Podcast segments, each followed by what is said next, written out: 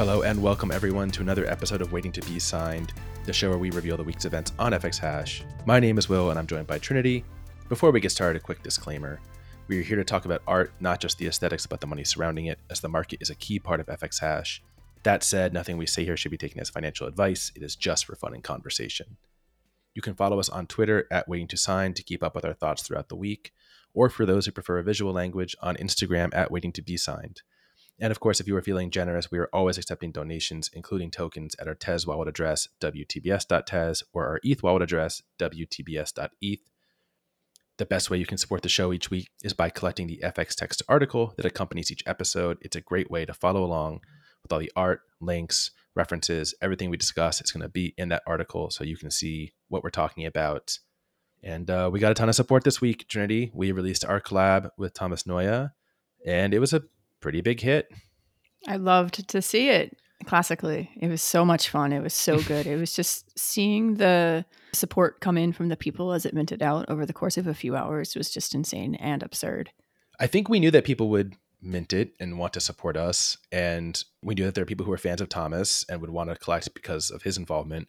I don't think we anticipated that it would be so meme worthy and like the amount that people would be sharing on social media and tagging us and getting it out there. Like I don't think we had have had a day yet in the history of the show where we got that much Twitter engagement. it was crazy. No. And what we're up plus five followers, I think. Well, it's about the mentions column on my tweet yes. was like yes. insane. It's insane. yeah. Yeah. We'd also been sharing works in progress, not the visual ones, but just some of the the nonsensical strings that had been mm-hmm. coming out over the last couple of months. And my interpretation that people were a little bit like, "What the hell is this? Come on, guys, why are you being so weird?" Yeah. But now that it's in context to an entire collection with sick visuals that you know, Thomas has also done, the meminess really came out full force, and people were like, "Oh, okay, we get it. This is great." But having that extra context um, and just being couched within like a project and project description and everything and everything that we've been talking about for the last couple of weeks i think that was so key.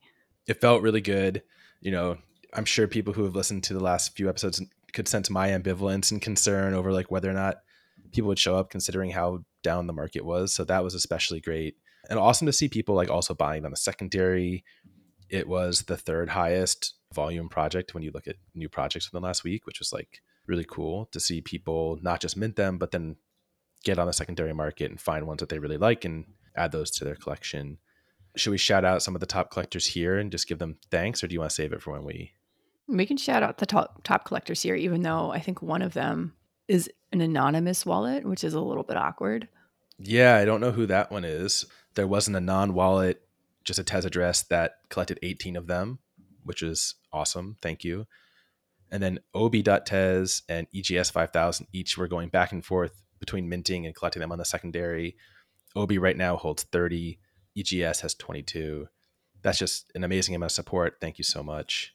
And uh, the man, Zancan, minted 10 and bought one on the secondary. So he's got 11 across his wallets. And then a bunch of friends of the show Rev Dan Cat, Lamond, Jamie from Verse, Horn Dog, Jerez, Klaus Wilke, Rudxane, Andrew Bell, Matt W. all have four or more in the collection, along with a few other Anon wallets. So just great to see people supporting us and enjoying the project so much. Love is real, y'all. Yeah. Let's talk about the project, I guess, later in the show, because it is, I guess, worth talking a little bit more about some of the things we did with it. So we just jump straight into the news, Trinity. Yes. The bit, most important piece of news is that on the same day that WTBS.text released. Our interview with Rudxane also dropped. Uh, so it was a really big day for us. Definitely go check that out if you haven't already. You're too busy uh, minting our tokens to actually go through and listen. It was a really fun interview. And we learned a lot about his history, a lot about his process with art, and you know where he's going now that he's a full time artist. So don't forget to check that one out. It's a banger, as they say it was very cool to hear him talk about the transition to physical stuff and like he had this big painting in the background that he's working on. It's like okay that's cool. It's great to see people finding their start in nfts and then continue to pursue art in all different mediums. We also updated our logo in spotify and on the on the podcast apps. We took one that you made. Yeah it's just a very simple graphic design. We still haven't updated the ones that we'll be using for social media. It doesn't quite translate well to like the little 50 by 50 pixel square. So we'll we'll Yeah. keep an eye out for how to maybe make that a little bit better. But yeah, shout out and thank you to Macintosh for releasing the Express Yourself project. A lot of people have been expressing themselves very fruitfully Yeah. within the parametric space that that one provides. And it also enabled us to actually put something together with no actual skill. I had a lot of fun playing with it. You minted a lot more tickets. I only had the one, and you came up with some really, really great treatments, like different styles of things. But yeah, we do need something that's small, probably something that's just the letters, right? Like WTBS only, or even just like a stylized W that somehow communicates the podcast. I don't, know. that's a whole other challenge is how to make something that works small. But I love the one you came up with. It feels like it could be used on shirts or on tote bags or anything if we ever pursued um, merch in the future. Thanks for that, man. Uh, No, I'm it's really working on some options for a simplified logo. Right now, it's just working to bring in the texture that's on the letters. I got the textured Mhm. background okay, but masking is something that's just beyond my, my skill right now. We'll figure it out. I'll ask Claire. I'll ask my design team at work, even though I'm on leave. They're always on hand to help out. Awesome. It's a long overdue upgrade. The original logo was just made in one day using the tools that Anchor basically provided. And it's nice to have something custom. So thank you for working on that. On the FX hash side, platform side, updates, I guess the biggest thing this week was some more of the updates that they made with params to accommodate Zancan's drop and also with offers. So where do you want to start? Well, let's go with the offers. It's a very minor update for the most part. It used to be that when you're on your offers dashboard page for your received offers, you would just see a list of literally every offer that was there, including those uh, one Tez flyers on your garden monolith. That is just absolute rubbish and bullshit. But now you have the ability to, through a simple slider mechanism, filter out all the offers that are below a certain threshold of the floor price. So definitely a really big quality of life increase. There's still a long way to go, I think, on getting the collection offers up and really ready for collectors to use them in full earnestness, but baby steps. I've enjoyed this. I've set my slider at 60%, which I feel hides a lot of the really bad offers. On some projects, maybe if and if I need some liquidity, I might be willing to go 30 to 40% below floor if it's something that I'm thinking of selling anyways, and that ability to click accept and immediately get the Tez. So that that's kind of where I've set it for now. And then there's some projects that are showing up where I'm like, oh shit, 100 Tez for an ode to random is only 40% below floor. you know, Yeah, like there's, there's some interesting surprises there. Also surprised to see people still offering on here and now tokens, considering that you could accidentally buy one that's been spent. They're looking, I think, to their other utility for that. Like they want to get the um, portal, right? The portal. So do you think ethically it's okay for me to take? Yes. Okay, I might just do that then. People Cool. have been buying them for higher than that, though. So Okay, I just don't want to be perceived as like ripping someone off. But I assume if they're if you're making an offer, you know the risks you're taking. Yeah. I wish there was more as filtering and sorting, even within just this quick table construct. Mm-hmm. Because 40% of floor is, you know, a really big difference if you're talking about something that is a thousand tes versus something that's five. You know what I mean? So Definitely, you're kind of filtering yeah. out some of like the low ball stuff, but I, at that point, those people should probably just be, you know, buying the floor anyway. Yeah, it is a little bit funny to see people offering on like um Ataraxis from Liam Egan. Why are you offering that to me at 40% below floor when you could just buy the floor? So yeah, that's a little strange. Yeah. I don't know if you get this on Object, but there's this one person who's been spamming with offers for um, this one heavy edition release called Sequence Rust, which was just airdropped to all sequence holders. The floor is about three and a half tes, and there's this one Mhm. person who keeps like an absolute psychopath putting out offers at 1.1, 1.11, 1.12, just Yeah. slowly going up the offer train. I did check their wallet and they only have two TES in their wallet, which is why they're probably putting out offers rather than just buying it. But I don't know if it was to that person, but because of that getting spammed so much, I actually did just like sell my sequence rust because I was like, I just don't want to get these notifications anymore. And it's just an system addition to be- works. yeah, the system works. So they got me. They wore me down.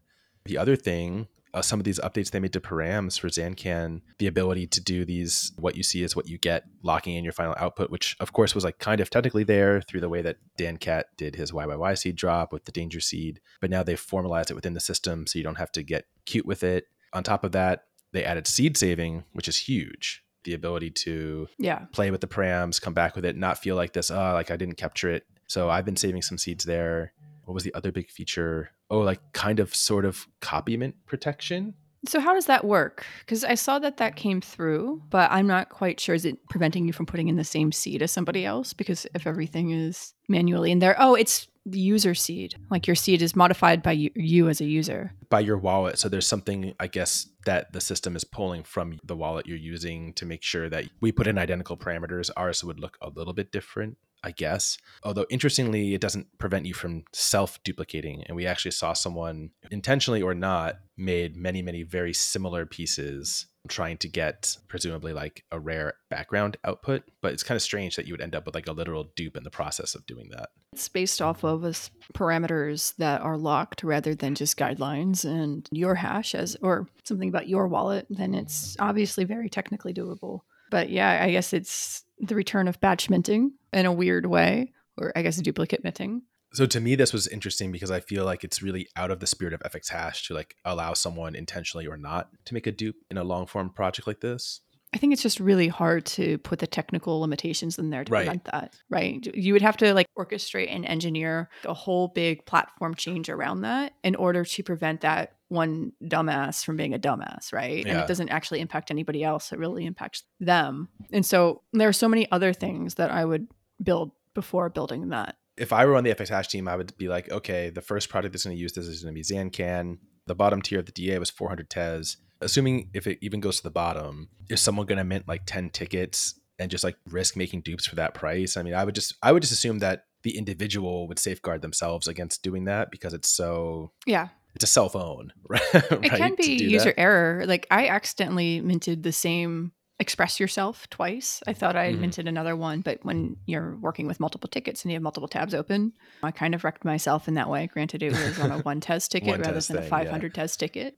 But yeah, I think that parameters are really coming along. We've talked about this in past weeks, but some of the the quick updates that they've been making have felt meaningful and just like they've been listening and not just letting this really big feature languish. It's great to see. The person who did that self duping was someone who I think had done no other collecting on FX Hash. It was like a new wallet. And on the same day that that project came out, the Zancan Discord spun up. I didn't get in there yet, but I heard some secondary reports from people who were in there that it was just like there was a good chunk of ETH people in there who were salivating over the uh, quick flip opportunity that they thought this might present, which is pretty interesting because in order to flip it, you have to like mint the ticket. You can't just flip the tickets, at least yet.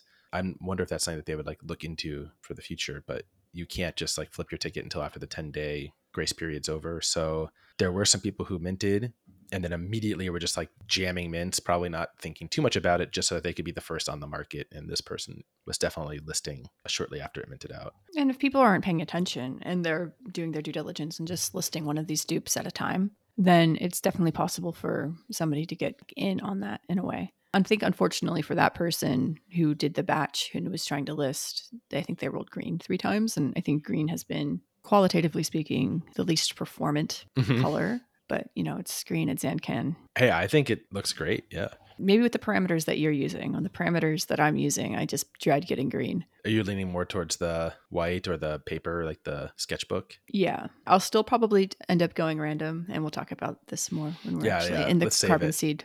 Yeah. Okay, we'll we'll save it. Last thing then, did you see this week Ganbrood released a long form generative AI project on a ETH platform called OKAI which is, I guess, is a subsection of a platform called K011, the Kate Vass Gallery. Yes. I thought this was interesting because it was on chain, which is cool. So I assume that the entire image is stored on chain there. I'm actually not sure if EmProps is fully on chain. It probably could or could it's be, not. Right, it's IPFS image. for IPFS. sure. Okay. The prompt is also stored on chain with the Ganbrood. Yeah. Thematically, I thought this was really cool. I saw a lot of people talking about it. So I clicked through, and the reason I wanted to mention it was to kind of give props to the EmProps team for how much work they put into doing these long form projects because when I look at this, I just see virtual duplicates. I just see so many pieces that look the same. It looks like there's five or six different archetypes that you can get. Sometimes it's like very spot the difference, difficult to find them. You wouldn't really spot the difference looking at the thumbnails, but you definitely can once you're looking at them bigger. What do you think about this? I mean, I, I don't know if you looked at it before this morning, but it's kind of like it feels like an oversight to me or it feels like there was some limitation behind the scenes and they're doing their best. Maybe the on chainness of it is what's limiting it and making them so samey. Well, or maybe it has more to do with the engine. The EmProps engine is like pretty serious. There's a ton of work that's been put into it, a lot of thought from multiple people who are really deep in the weeds on both the coding side, the art side, and the AI side. So I just don't know about what was the development process behind this, both as a underlying engine from like the Kate Vass gallery perspective, and also what was the process for creating the work. Yeah. I'm sure that there's information out there um, that goes into it. I haven't seen it. Granted, I haven't really looked for it, but yeah, it does really speak to the strength of EmProps overall. It's a shame because I love Ganbrood's work. Understandably, one of the most revered AI artists out there right now. I love the theme of this. I love the individual outputs. It's just when I'm looking at them in the context of this is supposed to be a generative long form collection. I'm just thinking of some other projects that we've criticized in the past where it just feels like this was a project that should have been additioned work. Looking at the way it came out, I don't know why this wasn't just an additioned project other than for the sake of saying, oh, it's long form generative AI. Mm-hmm. But maybe we'll cut all that because it's, this was more just to highlight like how cool the EmProps stuff I think has been. Individually, if you look at each of these pieces, they're really cool looking and they're very much within the Ganbrood style. I think that if anything, it feels worse just because of like the pseudo duplicates. But obviously, if you're buying like, hey, here's a 15 edition work by Ganbrood. like 14 other people have the exact same thing, right? Yeah. From that perspective, you know, it is technically one of one It is technically one of one. It just doesn't feel meaningful. in uh, comparison to EmProps. Yeah, when you just look at the diversity they get across 500 to 1,000 pieces, which is what they've done so far with their releases. I mean, even just looking at like numbers one, four, and five, it's immediately apparent these three all rolled from the same seed image and the whatever parameters they're using within their AI model is like keeping it very, very close to the initial seed and has it doesn't look like it has very much wiggle room. And I, I get it, right? Like, because if you're if you're a Ganbrood and you've never done generative work before and you want to make sure that the final pieces are really good or close to your vision, like you kind of have to do it this way. But then I think that asks the question, like, well, then why are you doing it long form? Why are you doing it generative if you want to maintain so much tight control over the final outputs? Just stick to additioned work. But if this had come out before EmProps, does that change the math on it? I don't know. I think I would have the same criticism. I would say, well, why do it this way? It's new and novel. It's experimental. It just feels like marketing to me. It feels like someone said, like, let's do a long form piece with you and market it like that without really thinking about what it means to do long form drops. And it was just also weird to me to see people like really celebrating it and getting hyped about it, other than, Ganbrood. yeah. And it was cheap. You could have gotten one for 0.11 ETH. It went to the resting price. And that's very inexpensive for a technical one of one, I guess. We'll see if that stays in. Okay. Do you want to do donations? I'll do no- donations really quickly and then we'll get more into the topics and trends of the week. First of all, huge shout out for everybody who collected the article last week. There was a really huge movement thanks to the momentum from NFT NYC. Thank you. We love you. Again, thank you to everybody who minted our token. This has been an amazing week for us. And then we also got some donations as well. From Mechno, we received Express Yourself. From Joao Pescata, Disdain 33. From Espresso, All That Could Be. And from Gibberish Umbra, Ionosphere Stairwell. All in all, a good week. Great week. It was awesome to see Zancan buying the article at 64 Tez. Oh, absolute shout out there. yeah, we love to see that. More of that from anyone. If you love an episode, you can always pay a little bit more for the articles. All right, so let's jump into some of the trends this week. I guess this is a return to a trend, which is catching up on verse and art blocks drops because this is where all of our favorite FX hash artists seem to still be dropping right now, minus the Zancan drop that came to the platform this week, of course, and our project with Thomas. A lot of the big heavy hitters are continuing to release on the ETH side on these other platforms. Do you want to start with art blocks? We have two very similar art blocks drops. Similar. Similar because they're both like space Okay. themed. I don't know. Thematically similar, yes. Solar Transit by Robert Hodgins was on the curated side that came out the same week as NFT NYC. And then this week, Voyager from Disrupted Star. Thematically very similar. So it's interesting that they came out back to back. And I think it's also interesting that they kind of both play on, if not similar themes, like similar looks and feels that we saw from FX Hash projects in the past. Yeah. Obviously, Solar Transits is incredibly different from Holland's, but when it comes to the use of like, these central figures that have glowy outbursts radiating from the center, There's definitely, I think, maybe a technical overlap with what was done there. Obviously, this is taken to a completely different level, and aesthetically, they're very different. Mm-hmm. Even some of them remind me of like Growth V1. Mm-hmm. You could roll the circles in Growth V1, and then the little tendrils of color would come out around them. For this one, I really love the story of it. Witnessing this transit in June of 2012, very accidentally, right? Just happened to be there. So, very cool project. But it went out at the bottom tier. This is kind of the reason that we didn't want to drop our token last week, right? Because everyone is like out for NFT NYC. Yeah. Yeah. I wonder if that was part of the reason because a lot of these outputs are really stunning. They really are. I I mean, I think that it's just when you have a ton of people in live events and sitting on panels and meeting in person for the first time, it definitely makes it a little bit harder to mint, especially if you're minting from a ledger or something like that. But it's pretty radical. And, you know, even down to the loading image, I would say. When you click in, it has that same Eclipse theme that is actually part of the project itself. Yeah, it's really nice.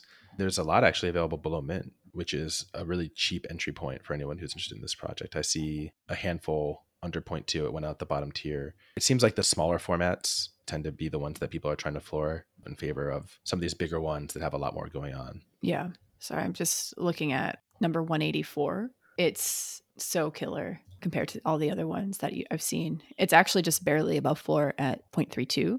Oh, that's really nice. It's so dramatically different from all the other outputs. It's insane. This one has an event called Alignment, and it's more of like a mid morning sky color. Yeah, it's beautiful. Mhm. All the other ones are more like the red themes, the blacks, the browns. Like this is way more celestial. It feels almost angelic in the way that it comes across. There's these awesome outlier ones, like just looking through number 29 looks so radically different from a lot of what I'm seeing. It's listed for 1.6 ETH. I almost wonder like why there's so many of these just like single eclipse in a dark sky because mm-hmm. This is something that we've talked about before. There's this, you know, desire to make the really cool ones more rare, but really, you know, it should be the other way around. That the ones that people are really excited to have should be slightly more common, and it kind of amplifies some of the, like the more subtle pieces. Like if the typical one that is like barely eclipsed is really rare, then it feels super cool and really special. You know, Yeah. people would be chasing like that minimal factor. versus flooring it, which is what they're doing right now. Yeah, Either way, it sold out. Awesome project from Robert. It's this so wasn't his first art blocks piece either, but it was the first for Disrupted Star. We've been talking about Disrupted Star for over a year, back when he was going by tidily disrupted. Disrupted Star. Yeah. This one reminds me a bit of the um, Yasik collab with Tender, but that one was very Earth focused. This is like more hmm space focused. You get a lot more like stars and celestial objects. It's really, really cool. It actually also reminds me, I think, in the texture and the palette and the way that everything works, of the Michael Hartman series, The Lost in Space series. In Search of a New Home, something like that. Yeah. There's some really weird outliers in here too, like number 232, which I wonder what the theme of this is supposed to be. Oh, gravitational waves. So that makes sense. It's kind of showing you a different hypothetical view of space. This one just really stood out to me as I was flipping through as like being a, an interesting variation. I'm loving these a lot. And I feel like this is a great step for Disrupted Star to get over here on Art Blocks. And this one sold out just above floor at 0.16. And let's see what the floor is right now. Oh, it's also hovering right around mint price. So I think that's kind of what we expect for some of these Art Blocks Presents projects for the most part. yeah, I guess that's kind of been the theme of art blocks recently from listening to other shows. hmm Projects are having a hard time. Unless it's cargo or perk work. Well, cargo's been coming down. I've been watching it. What's the current floor? Back under one ETH. It was up above it. Oh, um, okay. for a minute. I mean, it took a long time for it to kind of jump up like that. It's been a lot of time around mint um, or around 0.3, 0.4. So pretty huge. Just looking through Disrupted Stars work that they've produced on FX Hash under all of their monikers, they've come a very long way from In the Woods, Right. Joy Division. yeah. But it still is a logical extension, right? Because a lot of their earliest stuff was physics inspired. hmm And then they got into this like more sci-fi realism stuff with cables and clouds, right? And so this feels Mhm. like they're still drawing on a lot of the themes that they like to explore. It was also really insane, just going to put that out there. Like people were making diptychs between their cables and clouds and Voyager. Sandcat was able to identify, like, here are these two UFOs that are the same in each of these particular images. Is it the same? You can definitely see the similarity in some of the the way the particles Yeah. come in. All right, should we jump over to verse? Yeah. And, you know, I think with that theme of people who would normally be releasing on FX Hash are now re- releasing on Verse, which I think that was our one of our 2023 trends, right? Yeah. Wow, a lot of people are releasing on Verse. Yeah, we have MJ Lindo, Crankarta, Lunarian, Ivona Tau, Matt Perkins, who's new to Rue, so the first time he's releasing under his real name, and Florian Zumbrunn, amongst others who released as part of this Probably All in the Mind exhibition.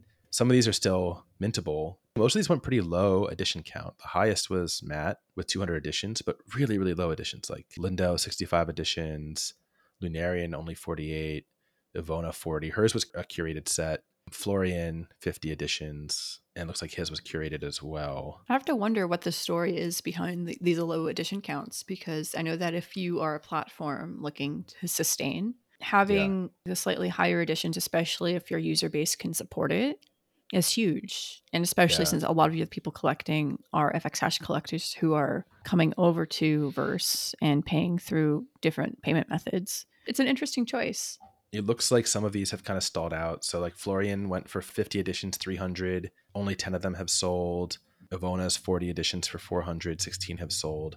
So, some of the more low edition, higher price combinations are just not moving. I mean, these are price points that are really just hard to get. 400 right for Ivona, right? Yeah. Like that's obviously like small potatoes compared to her AI work that would be normally auctioned off. Right. But compared to what people are paying for her work on FX Hash, it's pretty big. Yeah. But I like these asynchronous response. I like these more than anything that she's done on FX Hash for sure. And yeah. I think we we benefit from the curated nature of these outputs, right? It's like she's picking the 40 best here. And I like the combination of like neon and they're more like some of her subject matter that she does in her one of one stuff mm-hmm. or editioned work.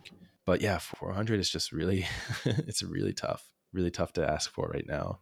Yeah. Are there any of these that like are your are your favorites? Like I think the biggest success story is probably Matt's drop, which yeah. sold 200 at 200 and has a floor that's almost double mint. That was really surprising. And like, this is no shade on Matt at all. But given the context of the rest of these, just being so high editions, it's the highest by double. And at one of the higher price points, at 200, it felt ambitious, but yeah. he did it. And I think a lot of that has to do with the absolute house of a job he's been doing by promoting yeah. the work on Twitter and just posting works in progress almost daily or multiple times a day over the last six plus months it is an evolution, right, of some of the work he's done FX Hash. It is such a phenomenal step forward from all the tree stuff going back to Orchard and all of his earliest forays into this impressionistic style. We talked to him quite a bit about like why he pursues the style and like what he likes about it on our interview with him. And it's just so taken to the next level with this piece. You know, initially I was kind of like, oh no, he's like doing another tree. We're doing forest again but here in this case it does feel like such a sufficient step forward like such an advancement. The outputs are amazing. Like these are truly ones that are hard to believe are code when you look at some of them. He also put in the ability to render at different levels of detail. I, I, he doesn't have the exact wording in the description but when you play with some of those parameters once you're in live view it's the same base image, but it looks really, really different. It could be more detailed or smudgier because it has to do with how like the brushes are rendering. It's pretty interesting. Uh, there was a really good tweet by somebody, which I'll put in the show notes, that kind of went through like the four different outputs that they got by messing with how it renders. I know that in our looking ahead section, we actually have more verse stuff coming out this month, but like, how are you feeling about the preponderance of artists who are opting into dropping on these other platforms especially considering like how much of a drought we've been on FX Hash. What's your gut right now on all of this? I think it's fine for artists to be experimenting with different platforms. I'm never going to get mad at people for doing that. I think the more interesting angle is less about what the artists are choosing to do and how collectors are responding, because obviously we'll follow these artists almost everywhere. But I think that my take on the verse phenomenon is a little bit different from what it was when we were first talking about this, however many months ago, which was, I think, around the time of Cosmic Rays by Melissa. Mm-hmm. It's a different liquidity pool. It's people who are pulling in from ETH, the USDC credit card, and not their existing stack of TES, because that was before they had TES payments incorporated. But I think that people are starting to understand that they have their art budget a little bit more. Mm-hmm. And that just because you can't spew a thousand dollars with credit card payments into Verse doesn't mean that you should. And so I think that liquidity is being like slightly constrained. I feel like Verse is pulling a lot from the FX Hash community because of the artists they're choosing to exhibit. I'm sure they are getting some people from outside of FX Hash over who are seeing this stuff and, and liking the art, and from the ETH side, from the art block side, maybe. I feel like it's part of the theme of slowing down for a lot of these artists and being more intentional with their releases. And it makes me think of like the interview we had with Lonely, where he was kind of mentioning if you're slowing down, if you're thinking about where to release your work and how you want it to be seen, even if you would make the same amount of money off of it, and a lot of these people probably would have made similar money on FX Hash. Is it worth to drop on a more like premium feeling site and not have your work sitting next to like unminted projects that are from someone who's just kind of like throwing up whatever onto the mm-hmm. platform? Mm-hmm. I'm starting to think more about that evolution that we might be seeing in the ecosystem and also think about like, well, what does that mean for FX Hash? Because I feel like right now we're not seeing that next crop of people who are getting their start here we saw the people who got their start in late 2021, early 2022, who have gone through this amazing like career arc trajectory thing and are now having these opportunities. Where are the new ones? Where are the new people who the openness of FX hash is supposed to be enabling? Hicknude. Hicknude always comes up. I know it's the meme and joke of the platform, but I think it is like something to think about from the FX hash side too. Like if I was mm-hmm. on the FX hash team, I would be trying to figure out like who can we bring over? Who can we court to drop on the platform and get people excited about who can then be this year's MJ Lindo. Ultimately, that's part of the big push by FX Hash to expand the tool sets, right? Mm-hmm. Because if you have a platform that has a whole slew of features that are meaningful that don't exist elsewhere, and there are only a handful of generative art platforms out there as well, then you're trying to continue to entice artists and collectors to be here and to release and collect on FX Hash. And so it needs to be the continuation of that particular value prop of, hey, we have FX params. You don't have this anywhere else. Come in and do it and it enables this whole slew of features. And the same thing with the expendable tokens, if and when they ever get here. right. And also the collector tools, right? Like trying to make things more liquid and creating the ability for the collector base to collect and sell and trade. Like I think those liquidity tools are important too. Exactly. Artists who drop here who don't sell out their drops are then going to go like, okay, well, I'll try something else. I think we're also just seeing kind of the evolution of primary prices. FX hash is great. I think when people are releasing things for 1 to 10 TES. You're not going to see those price points on a platform like Verse or on a platform like Artblocks. And as you have artists spending more time on their work and looking to get those higher price points, then I think these other places become a little bit more desirable. Mm-hmm. I mean, that said, I think that there's something to be said about FX Hash in particular. It's something that anybody can use. You don't need to form a relationship or a partnership with somebody else you don't need to plan for this will re- be released in six months when this exhibition is going live. Right. You don't have a due date. exactly. I think it's something where there's something very nice about the ability for an artist to go in and just be the masters of their own career, so to speak. Yeah. Someone like Disrupted Star is a great example of that. Mm-hmm. They came in, they had early projects that were clearly just them kind of like experimenting and figuring out like what is generative art. They slowly moved into more quote unquote like serious projects or things that the community got a lot more interested in, especially a lot of like early tender members were like super into some of their early 2022 work, the Spark Chambers one, stuff like that. And like you can see the openness of FX Hash, the allowance for experimentation, giving these artists a chance to find their footing, find their voice, and like develop their skills.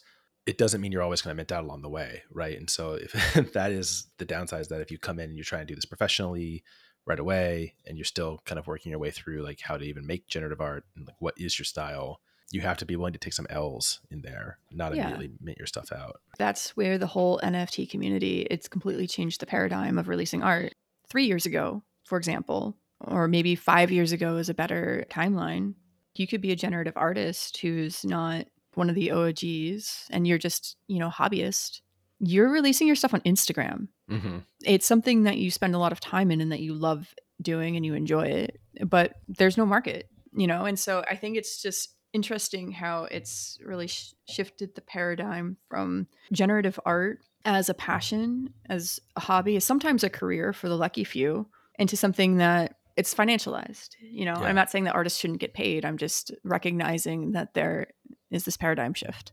Yeah it's a very interesting time to be in right now. As we're maybe in the bottom of the generative art market for NFTs, maybe starting to come out with it, or maybe we're just going to ride this bottom for the rest of the year. Hard to say.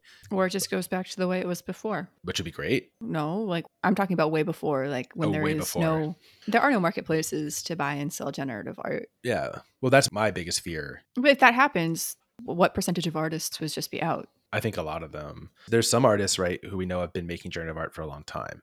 They were able to realize their work through plotters, and maybe they would just share it with their friends or have some limited opportunity to sell that, or try to sell it digitally in all the ways that, that were available loosely before NFTs. NFTs has enabled that now. It's like the perfect marriage of this technology with this practice. But if the NFT stuff goes away, and that's my fear, like the more platforms there are, the more they're competing for the few artists that people want to collect, the less fees they're all going to collectively earn. And then the platforms themselves can't subsist if artists are just jumping from platform to platform to platform, trying to figure out where best to sell their work.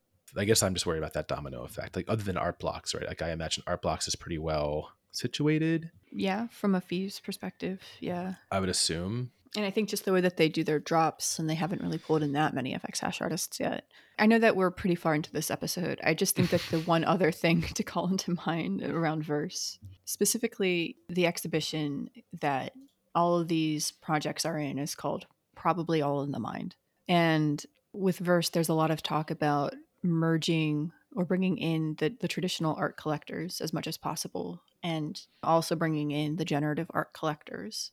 I think it's interesting to note that there are many other collections that are in this exhibition that are from non-generative artists. Yes, that's true. That we don't even talk about. We don't even look at it. It's kind of outside of our aperture, not just from a podcast perspective, but from a collector perspective. And I think that there's that interesting thing to look at. Like when you get the traditional art market coming in, are they going to look at the generative artists or are they going to be looking at that artist that's releasing on verse that they want to come in and collect? That's a good point. So some of the other ones that they released were like this Botto project. Botto is like the Mario Klingemann AI art DAO, where people vote on how the AI art evolves. And this was really successful. It was an editioned piece, 10 editions, and the floor is $5,700 right now. They sold them out at 2500 That's awesome. That's crazy, actually Yep. for an edition piece that's pretty wild i don't know what the comps on previous Botto pieces are but that's really wild i did look at some of these other projects but yeah you're right like i have no idea how to talk about this lovid thing this small edition piece or the cole sternberg I really like the Cole Sternberg, to be honest. I think that it's really, really cool.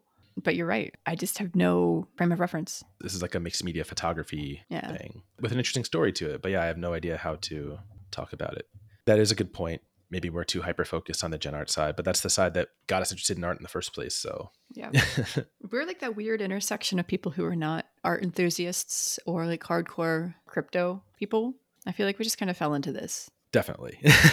we definitely did just fall into it. I'll just say I'm not like mad at Verse. I think Verse is great. I love Mhm. what Verse is doing. I'm more just thinking bigger picture about, you know, there's like this ETH platform that's opening up that we'll probably talk about in the next week or two. And they have some FX hash people who are going to be a part of their Genesis drops, but that's going to be an open FX hash style Gen art platform. We'll see. I don't know what that means for a lot of the artists here. Like I can imagine people jumping over there, right? If, if that takes off and there's a lot more liquidity. So there's a lot of chop, a lot of uncertainty. My heart just goes to like, there's such a great community of people here on FX Hash, and it would suck to see the platform just kind of slowly dry up because we play with smaller chips on the Tezos side. It's like not even smaller chips. Yes, the chips are smaller from a user base perspective, but the prices are getting to be the same In some cases, right? in many cases. Like, I mean, I doubt that Nuderu would have released this project for 200 Tez on FX Hash and been able to sell out. That part is really true. But a lot of these, like, I wouldn't be surprised to see a Lindo for 100. Absolutely. Like Lindo Yeah. could have done 65, 100 or 100, 100 and minted out. I mean, that's one where that was like, for how few editions he did, I was kind of surprised. But also, it was a new style of project from him. Mm-hmm. I think we've seen the whips from him over the last year and a half of these more abstract things, but it's been rare that he's actually, I can't even think of one that he's actually released. Yeah, the Lindo one just reminds me of uh, going to the eye doctor. you know that thing that they put on your Yeah, face and they they're sliding the lenses in and out. Like that's what it makes me think of. I like it. yeah, it's neat I'm happy to see him release something new too. So, for sure. Uh, did you have any pickups this week? No, I was really Tez poor most of the week after going through the Zancan. It put me down to pretty much zero. I will probably pick up, just to shout it out, one of the relatively new Thomas Noya pieces that he's been putting out on Object. So I haven't done it yet, but I plan. It's Oh, right. It's the Signs of Life uh, collection. It's a bunch of 101s that they're all a flat 50. And there's some really cool things in here. Thank you for reminding me of that. I had that flagged from last week to like after we sold our project with him to go pick one up. Yes. I had a couple things this week. I'll do them super quick. So Mark Maurer, been a while since we've had the opportunity to talk about him on the show, but he had a release on Foundation. It was 0.017 ETH, I think. I don't know how much that is. What's that in TES or dollars? I don't know actually, but I had a little ETH in my wallet and I borrowed some gas money from Jerez and minted a three pack. I actually don't know if they're pre-curated or if they're generated on the fly. I'm not sure how the collection worked, but they're more cool, like AI-ish colorways, pieces, like the type of stuff I like to collect from him on Tez. And now he's moved over here, and I'm like, you know what? I'm gonna collect some of these. The collection's called Mind Trip. We'll put it in the show notes. There's still some available to mint. I think it's really cool. And if you look through the collector names, you'll you'll notice a lot of people from the Tezos side collecting as well. Like Artoria has a bunch, Jerez got some, etc. So, and then uh, continuing on the path or on the theme of physical stuff, I actually got a physical of Let Me Fall. I think when we talked about that project, that was the one from Eric Ondwer that he had posted on Twitter a print of Mhm. it that he had done on like cloth, not on paper. Did you get a cloth one? Yeah. He makes his own frames. I guess he like forages wood from the surrounding area where he lives, makes his own frames, and printed this piece on cloth, and it looked amazing. And then he put it up on Object for an auction. I won the auction and got it for like 150 tes shipped. It was like, okay, this looks amazing. It's on cloth. It's going to come already framed up. That seems like a great deal. So super excited to get that. I just got the tracking for it yesterday. And the other physical thing I got was a verse piece. So as much as Jamie always says he doesn't like physical stuff, they did this amazing book called Pathways by the artist Julien Gachadoat, who also goes by v3ga. I'm not sure if v3ga has done anything on FX Hash, but they have a lot of um, history just doing like plottable stuff. And so you can get the regular book for 60 bucks, or you can get like a special one of one of X editioned book that comes with a custom plotted cover and a signed for 260. And I went for the more expensive book because I Okay. wanted the, the one of one, and I've just been getting really into plotted stuff. And I think this is a really cool project. There's still 30 ish left. And if you look at the collectors of these books, it's like a lot of really big artists, a lot of really big collectors are getting these nice books. They are titled by their coordinate. So all the books come together to form one big plottable piece, which is really cool. And they're exhibited right now, I think, in the London Gallery space. It's an 11 by 11 grid. And I got the most meme coordinate possible Six nine. six comma nine. Yeah. Oh, yeah. so I don't know if anyone wants to to buy my six nine at a premium before I cash in for the physical, or, or we do some kind of trade, we can do that. But very excited to get this, and I don't know. I'm just continuing to get into like having physical stuff and like building so out cool. a collection of physical stuff. I can just imagine this being on the bookshelf, showing to people, like get people excited by showing them cool art Put it on your coffee table, man. When is Sana going to become a generative art maxi? Well, she can check out the book as soon as she'll stop trying to rip the pages out of books that we give to her. So That phase comes to an end soon, I believe, hope. based off of my experiences with my niece. Paper pages she just tries to rip, but the thicker cardboard page book she's happy to just kind of like claw at. Gen art for kids. There we go. We need it. All right, top five, top three this week. Where do you want to start? Let's start with Cosmic Signs by Mark Webster because it's not us. And I know that we can just riff on us for a really long time. Of course. So I want to make sure we have time to talk about Mark's excellent drop. Yeah, this is really cool. It dropped around the same time as the Zancan piece last week, just after we record the show, of course. People love to release on Fridays.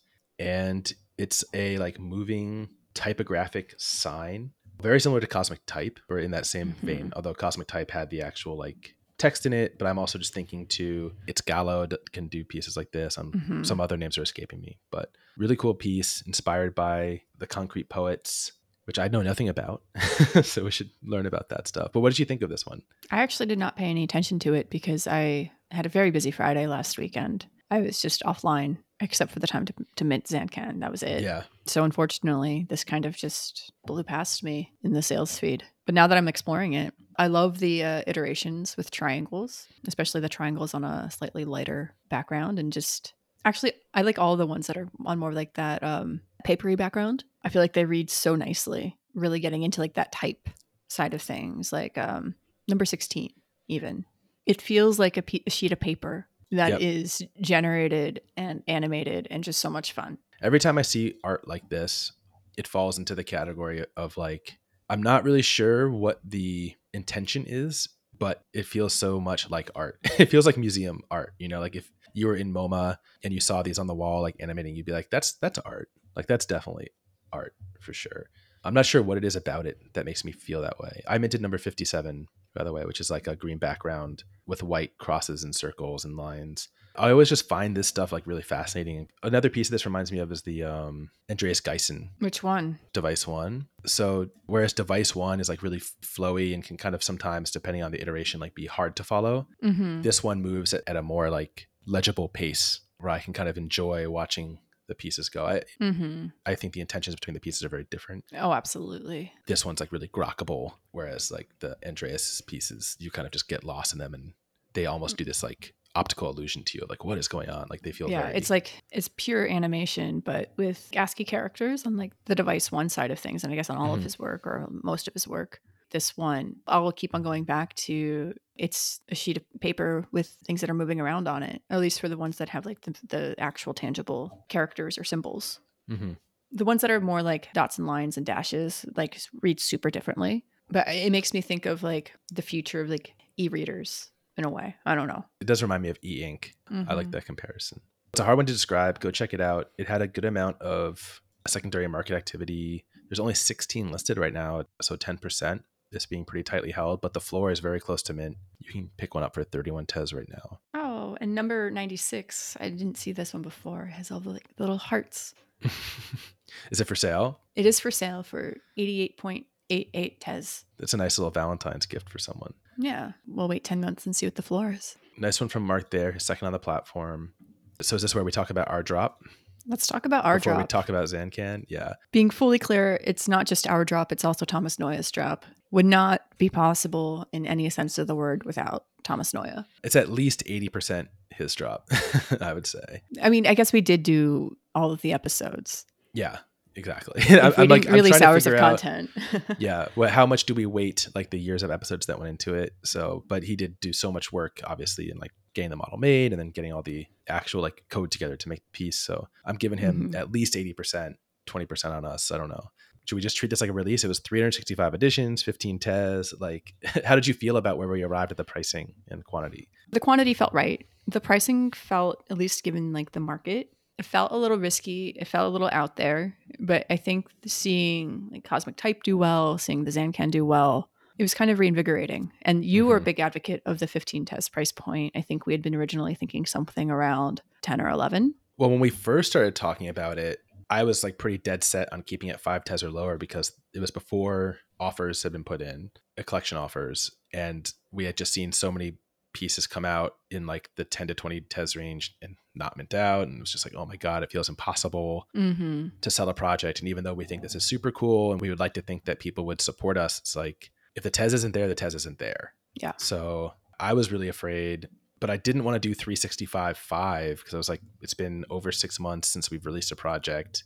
We put so much work into this that for each of us to only walk away with like a couple hundred tes doesn't justify the amount of time and work. And especially considering that obviously it's art and it's amazing and it's art for art's sake. And I think it's doing something super cool that hasn't been done a ton on this platform. Obviously, there are some artists who have done a lot within like the generative tech space. Obviously, Sasha Stiles and Nathaniel Stern come to mind, among others. But it's also to support the show. Yeah. It's art plus fundraiser. Yeah. I love that we were able to do 365 because it did feel so thematic with it being one year of the show, Mhm. one year of content. For whatever reason, maybe it was because I had so many hard seltzers at the Zancan event, but we were at dinner after that and I was like, let's just do 15 tes 365. And everyone at the table seemed to think it was like possible for it to mint out. Mhm. Worked out. It was great. I'm so happy. I had a favorite output here that I wanted to raise. I mean, I think the correct answer is all of the outputs are amazing. Let me go dig through the the Discord messages. I'd posted all my favorites there. While you dig, I'm to shout out my favorite. and it's so apt. This was number 49, minted by World Traveler. It's a nice white type on a blue black gradiated background. And the string that it pulled was I am starting to think that maybe this is a Ponzi scheme. I am a fan. I am a fan.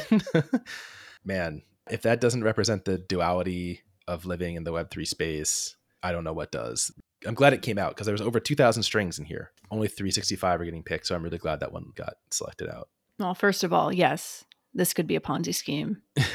I like the cover for this. I don't think that that phrase got minted, which was it could be a hidden grail, it could be a hidden grail, it could be a hidden grail, which felt very appropriate. when we were discussing the cover, when you found that one, I was just like, that's perfect. It's so meta making that the cover art for the piece. There are a lot of good ones around speculators as well that we could have done. But I think my favorite, which is uh, also very much in line with what you were saying about the pricing and like how the market's behaving. It's the market is behaving like a neutered animal that we don't want to be in, which is number true. 265. And that also very much feels like the times right now. Huge, huge thanks to Thomas for working with us for so long on this and making the time, training the model. He did the bulk of the work, farming the seeds, obviously all of the coding. We could not have done such a cool project without him. It sets a big bar for what our next project is going to be, Yes. for sure. And we have to start thinking about that. You know, there are a couple of tickles in my mind as to areas that we can explore, but we still have to find collaborators. We still need to kind of round out the artistic vision. And then, of course, big, big thanks to everyone who came out to collect, especially those who collected in multiples and helped us build momentum around the project. Everyone who shared on Twitter their favorites. It was really special. So thank you, everyone. All right. Zancan. Zancan, I thought this was going to go to the bottom tier. It didn't. I thought it was going to go to the bottom tier and sit. Maybe not for a long time, but for a few minutes. So Zancan, charcoal seeds. It was 500 editions, Dutch auction, starting at 1,000, ending at 400. It went out at 500. Pretty quick. I was trying to wait until 400, and then I saw you amongst others saying, "Oh, it's going at 500." You were watching the Tesflow. the Tez flow behind the scenes. So I jumped in. I minted my one. I could only afford the one at 500. You got two. Neither of us, I think, have cashed in the tickets, right? no, I have some thoughts as to what I want to cash it in with. But first of all, PSA, everybody, if you're listening to this on Sunday, your ticket expires tomorrow. Don't forget to mint your ticket. I'm feeling the pressure right now. This is definitely a way higher pressure mint than the others that I've done. Yes. The highest params project I minted was like 10 Tez. YYY seed. Yeah. This is a really good params project. It It's simple. You can understand what you're getting. Obviously, it's what you see is what you get, which we've talked about earlier. But this feels like the perfect amount of variability for params. Yeah. To me, the most interesting part of this project and something that people stumbled into pretty early on was setting the growth level to zero and changing some other stuff and getting essentially an em- empty construction. So looking at like, Number 14. yeah, number 12, number 14, and I'm sure there's others later on that some people have opted into just making these like very geometric, flowerless, monolithless pieces. Not only when I saw people posting those as potentials to mint, but then when I saw them actually minting them, I was like, wow, like if this was a regular long form project, would Zancan have even like allowed the algorithm to jump into that parameter space? Because the odds that someone who is collecting it at random would want that, right? Yeah. It would feel like a bug. It would feel like you got ripped off, like, oh, it's a broken output. Yeah. And so I think this is such an interesting like corner case of like when you allow collectors to explore the parameters of, of the drop and find these niche things that maybe like would not have worked in a regular long form drop, but then like allowing them to actually say like, I actually think this is cool. This one's going to Mhm. be mine. That to me was the most interesting thing about this project. I don't know what you're thinking about from like minting your own ticket, but I think that's also the most interesting area to explore from the perspective of a co-creator. Mm-hmm. There's the ability to go in with like the classic leaves and flowers and you making something that looks like very beautiful and quintessentially Zancan. But there's so much more room to explore and play. I'm very excited about this. It's stressful. It is it's stressful. very stressful because once you mint it, that's like your 500 spent. And I know I'm probably not going to be listing this, flipping it. You know, I've only got my one. I want to make sure I mint one that's really good. Like, so I've gone through a couple phases. Like, I was really interested in getting a kind of like half grown or third grown piece, the sun mode. So it's like concentric circles. And then Mhm. when you play with the settings on the line, the composition, you can get like the line to follow a lot of that. So you can kind of like Mhm. construct the sun in a way and have it pouring sun rays onto you. So I thought that that was really cool. But scrolling through, you see so many really excellent compositions. Right now, my mind is closest to something aligned with number 133, minted by Stephen Vasement. This is really similar to a lot of the images that were on the wall from the works in progress side of things at Art Matter, Yeah. where it's like the extreme amounts of cross hatching, very little, actually almost no floral arrangement at all. No sky either. It's like almost pure monolith and ground. To me, like that's interesting because it's so geometric. It's so cool. And it's something that Zancan was clearly playing with, like from a plotability perspective, when you see the works in progress. This one is cool too because the way the line draws, it almost looks like a signature in the corner. Yeah. This is a really, really interesting output. Yeah. And required a lot of playing around to find like that one flower in the corner, or else the line would have drawn elsewhere. Really cool. You know, I think other things that look really interesting and with some of the sky patterns, as you said, you can explore a lot.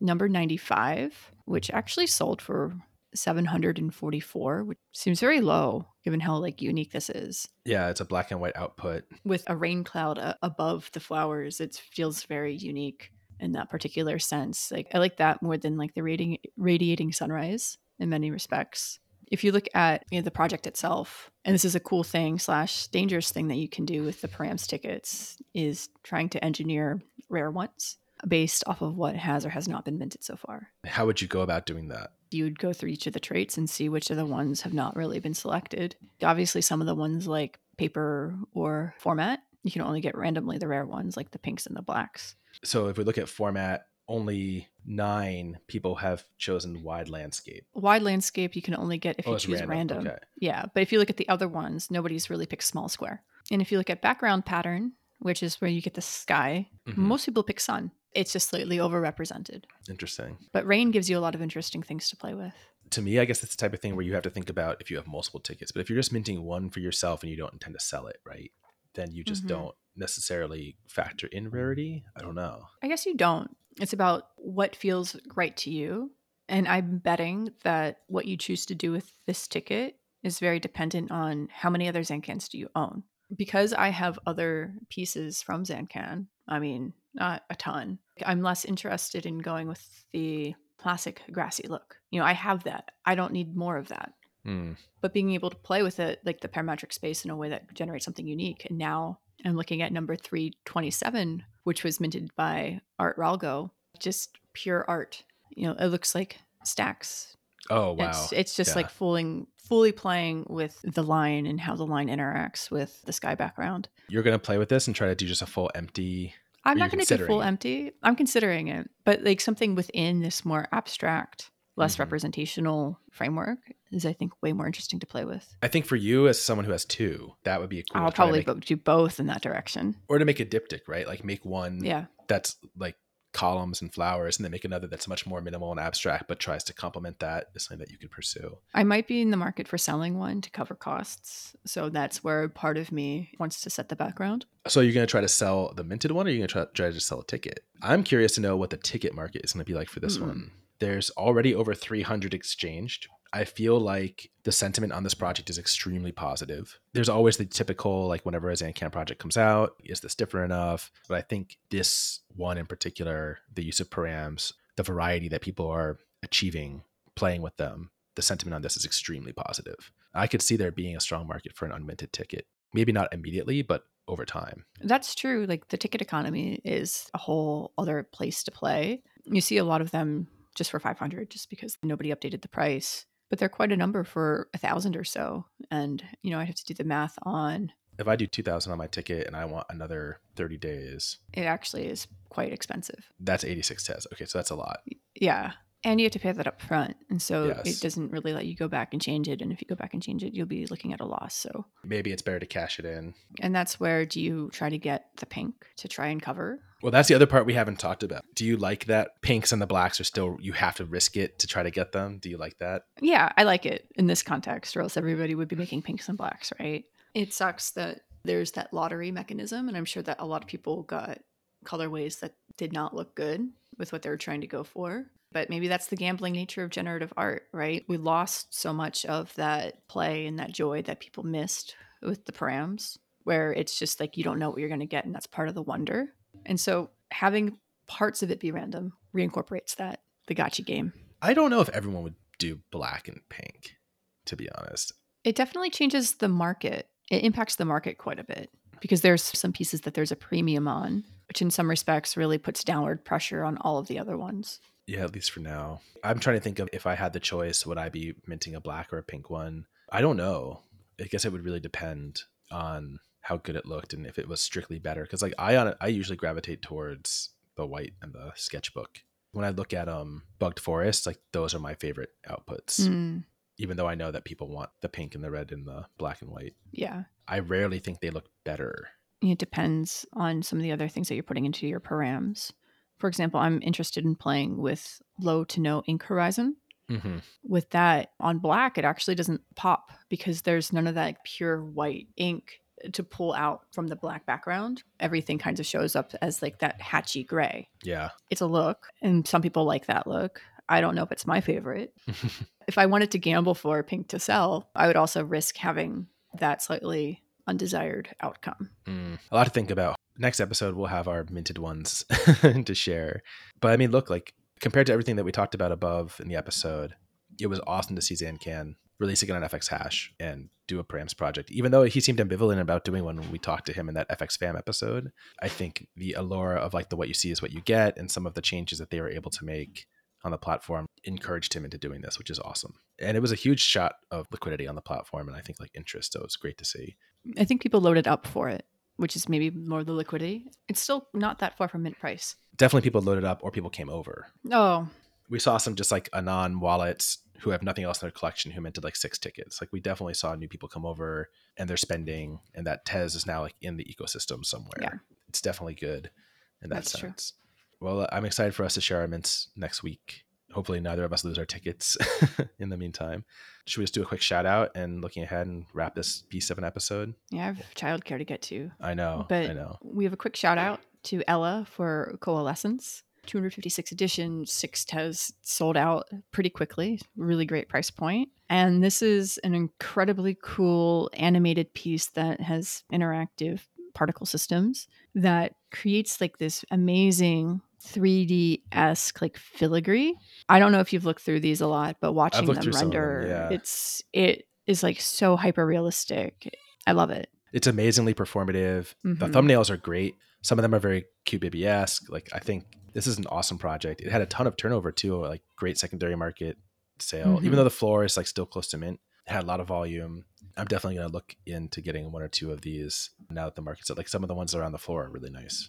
You know a lot of the floor pieces are you know more of like that the browns are like maybe it's more of like less brown it's like a copper hmm apparently you could just let these sit and render for a really long time and it just keeps on slowly growing and morphing and animating and it's Yeah. just insane Awesome piece.